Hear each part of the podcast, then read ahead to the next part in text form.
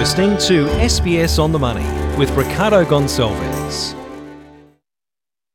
Hi everyone, it's your daily 10 minute business and finance news wrap for this Thursday, the 30th of June 2022.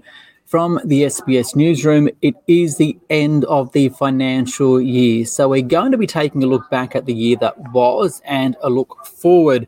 And the Australian share market didn't have a really good year, down 10% over the last 12 months.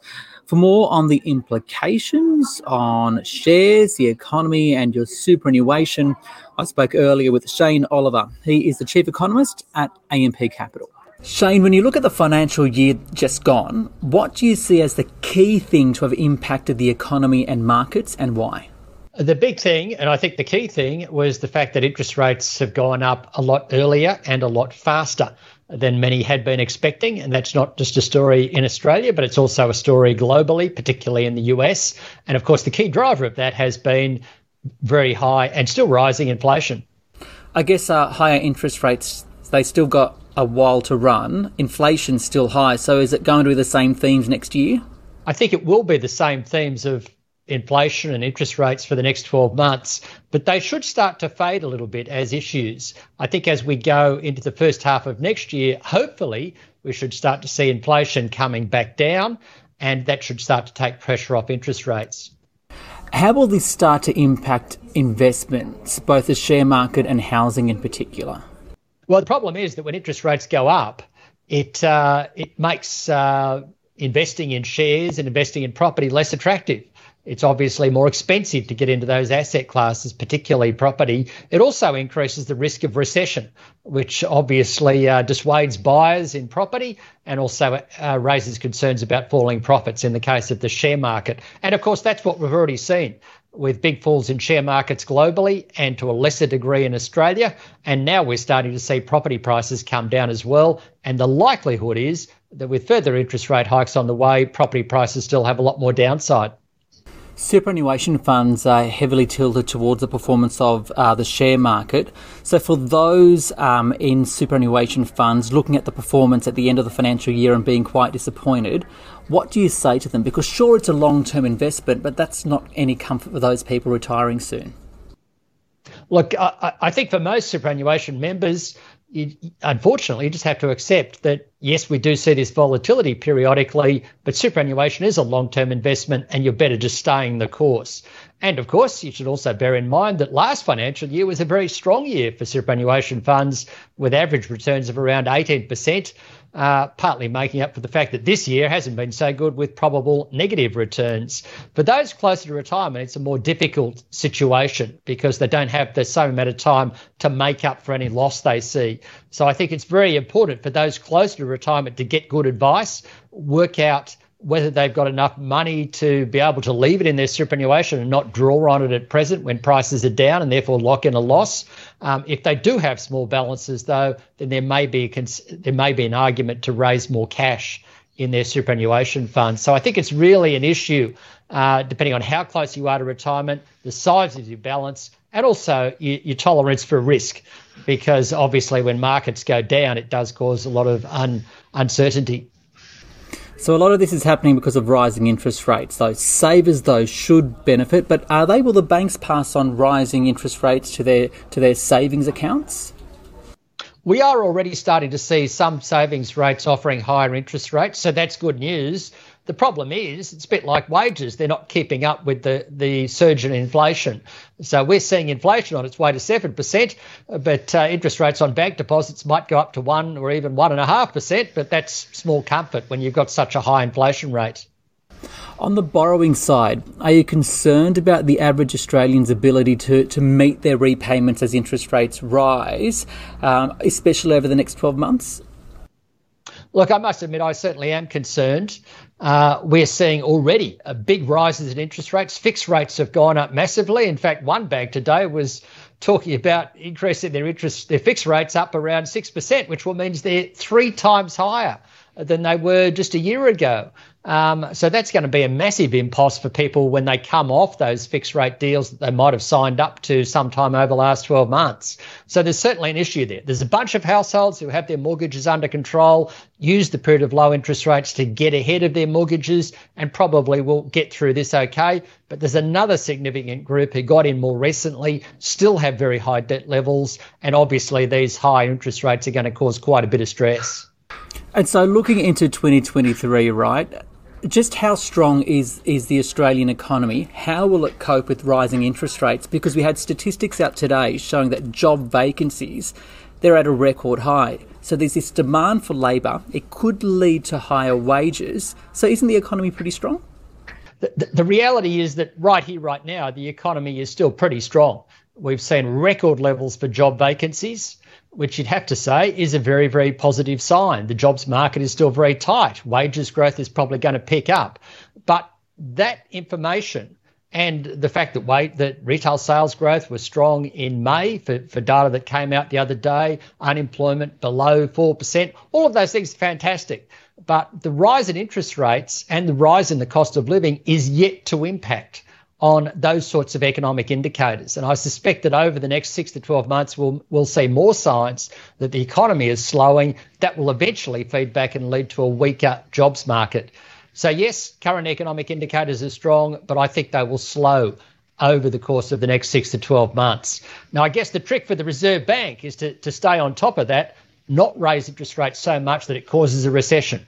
After all, all they really want to do here is slow things down to take pressure off inflation. They don't want to crash the property market or crash the economy. Shane Oliver there from AMP Capital. As mentioned earlier, the Australian share market did fall 10% over the past 12 months. For more details on what happened during the year, I spoke earlier with Gemma Dale from NAB Trade. Really interesting. When you actually look at a chart, it feels like it's been a really dramatically terrible period, particularly when you're talking about the offshore leads. S&P 500 is off more than 20%, right? They're deep in a bear market. Now the Nasdaq's in terrible bear market territory. The ASX is only off 9% roughly over the 12 months, which is not too bad at a global level. But the most of that fall has come since April, right? So it's come really recently and it's come quite steeply. There was a peak in August, but then it did kind of come back after January fall. It was looking okay. Really all of those headwinds that we've been talking about for a long time, they took a while to catch up with us here. It took a long time for everyone to go, oh no, we have to have rising rates too. We have to have this inflationary problem hitting us as well. It's hit us now, but we're still performing relatively well. Down percent, 10% is not great, but it's a lot better than 20. So at this point, we're holding up okay on a relative basis. If you look at the top and bottom performers on the 200 for, for the past financial year, can you run us through sectors, perhaps any trends and why we saw that? Yeah. So the big, if you look at a sector breakdown, so when you look at the way the sectors are constructed, IT, Infotech is absolutely the one that's been hammered. It's down nearly 40% over 12 months. It's really suffered. As I said, in the US, it's the NASDAQ that's been hit hardest. Here, it's been the Infotech sector as well. It's really been punished.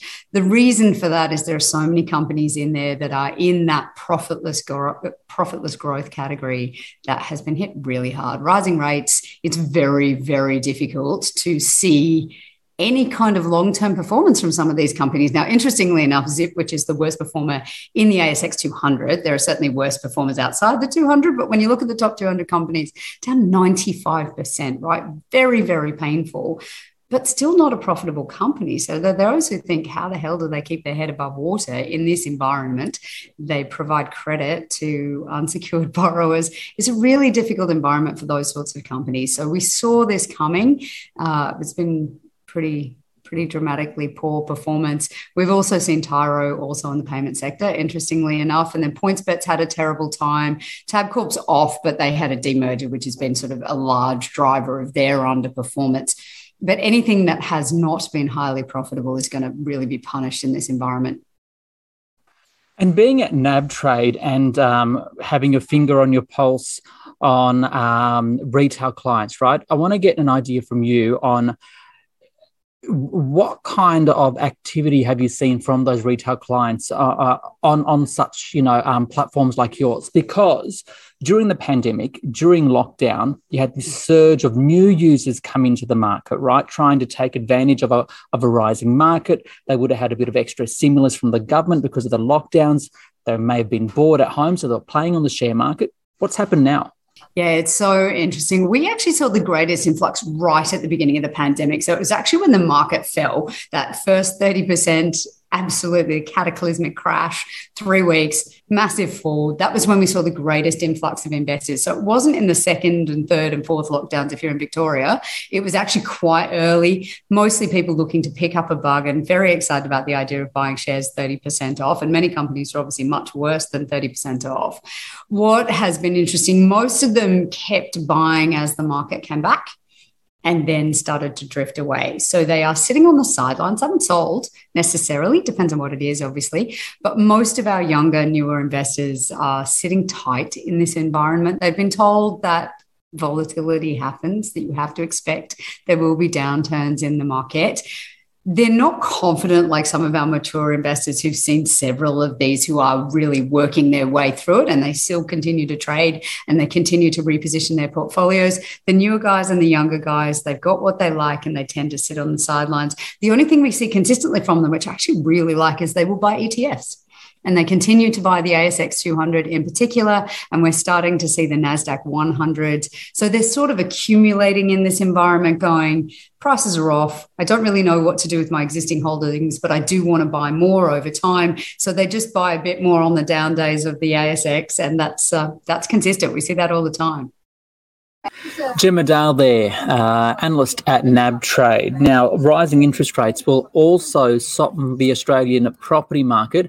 And we did have some new forecasts out from the team at NAB today. It now expects property prices across the capital cities nationally to fall on average around 3.7% this year, but then a bigger fall of 14% in 2023.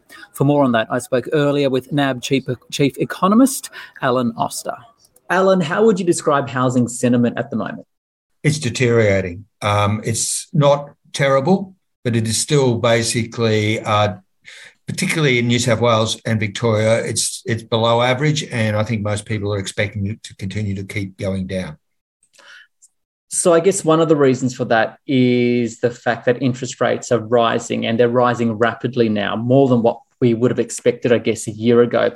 So, to what extent will rising interest rates impact the market? How, when it comes to price, and why? Well, what, what you basically find is higher rates, number one, scare people uh, in terms of expectations. And that's the phase we're in now. The second phase is when they actually have to pay higher rates in terms of their mortgages. And, you know, you could be looking at 300 bucks a month extra if you've got a two in front of your um, cash rate, and that's where we think it will be by the end of the year. And to you put those two things together, and that's why in 2023 we actually see house prices down around about 15%. Before we were thinking maybe 10. And what you're seeing, as I said on the fear so far, is you're seeing that in Melbourne, and Sydney and Melbourne are going down at about one percent per month. So you know, we've lowered our expectations for this year for a fall of around four and a half, four percent, and previously we were expecting it to actually go up a little bit. Okay, so house price or dwelling price value declines of that magnitude. Just how serious is it in the context of um, a period of rising values? Right? Will these yep. falls be be um, orderly, and will it mean that there's an oversupply? I don't think we're. I think it will be orderly um, it's not going to be disorderly. And I think it's really important to remember, you know, we're talking 18, 20% sort of falls peak to trough. We've just had an increase of 22%. So you sort of get back to where you started from. Um, and provided that central banks don't overdo it, and I think ours probably won't, um, then it's manageable. Um, but you know, people get scared; they're not sure what's going to happen and there will be a liquidity impact next year because you'll also see a lot of fixed loans in the first half of next year will go off their 2% or below and be replaced by a 4% or more. So, you know, it, it's affecting everybody's confidence and also then their ability to pay it. We're also hearing a lot about the high cost of materials to build a home, right? Yeah. Along with the shortage of workers. How is this going to play through to the market? Well, what it does is it makes it very difficult to uh, keep the costs of uh, housing down, particularly if you're building new stuff. And you see a lot of stress in builders who, particularly if they essentially have fixed price contracts and suddenly the input costs are go up in the lot. And in our sort of surveys, they're saying it's going up 20% or more at an annual rate at present. So that is going to cause a grief, you know. So you go out and you build somewhere, costs you more, or alternatively, you worry your builder might fall over in the meantime.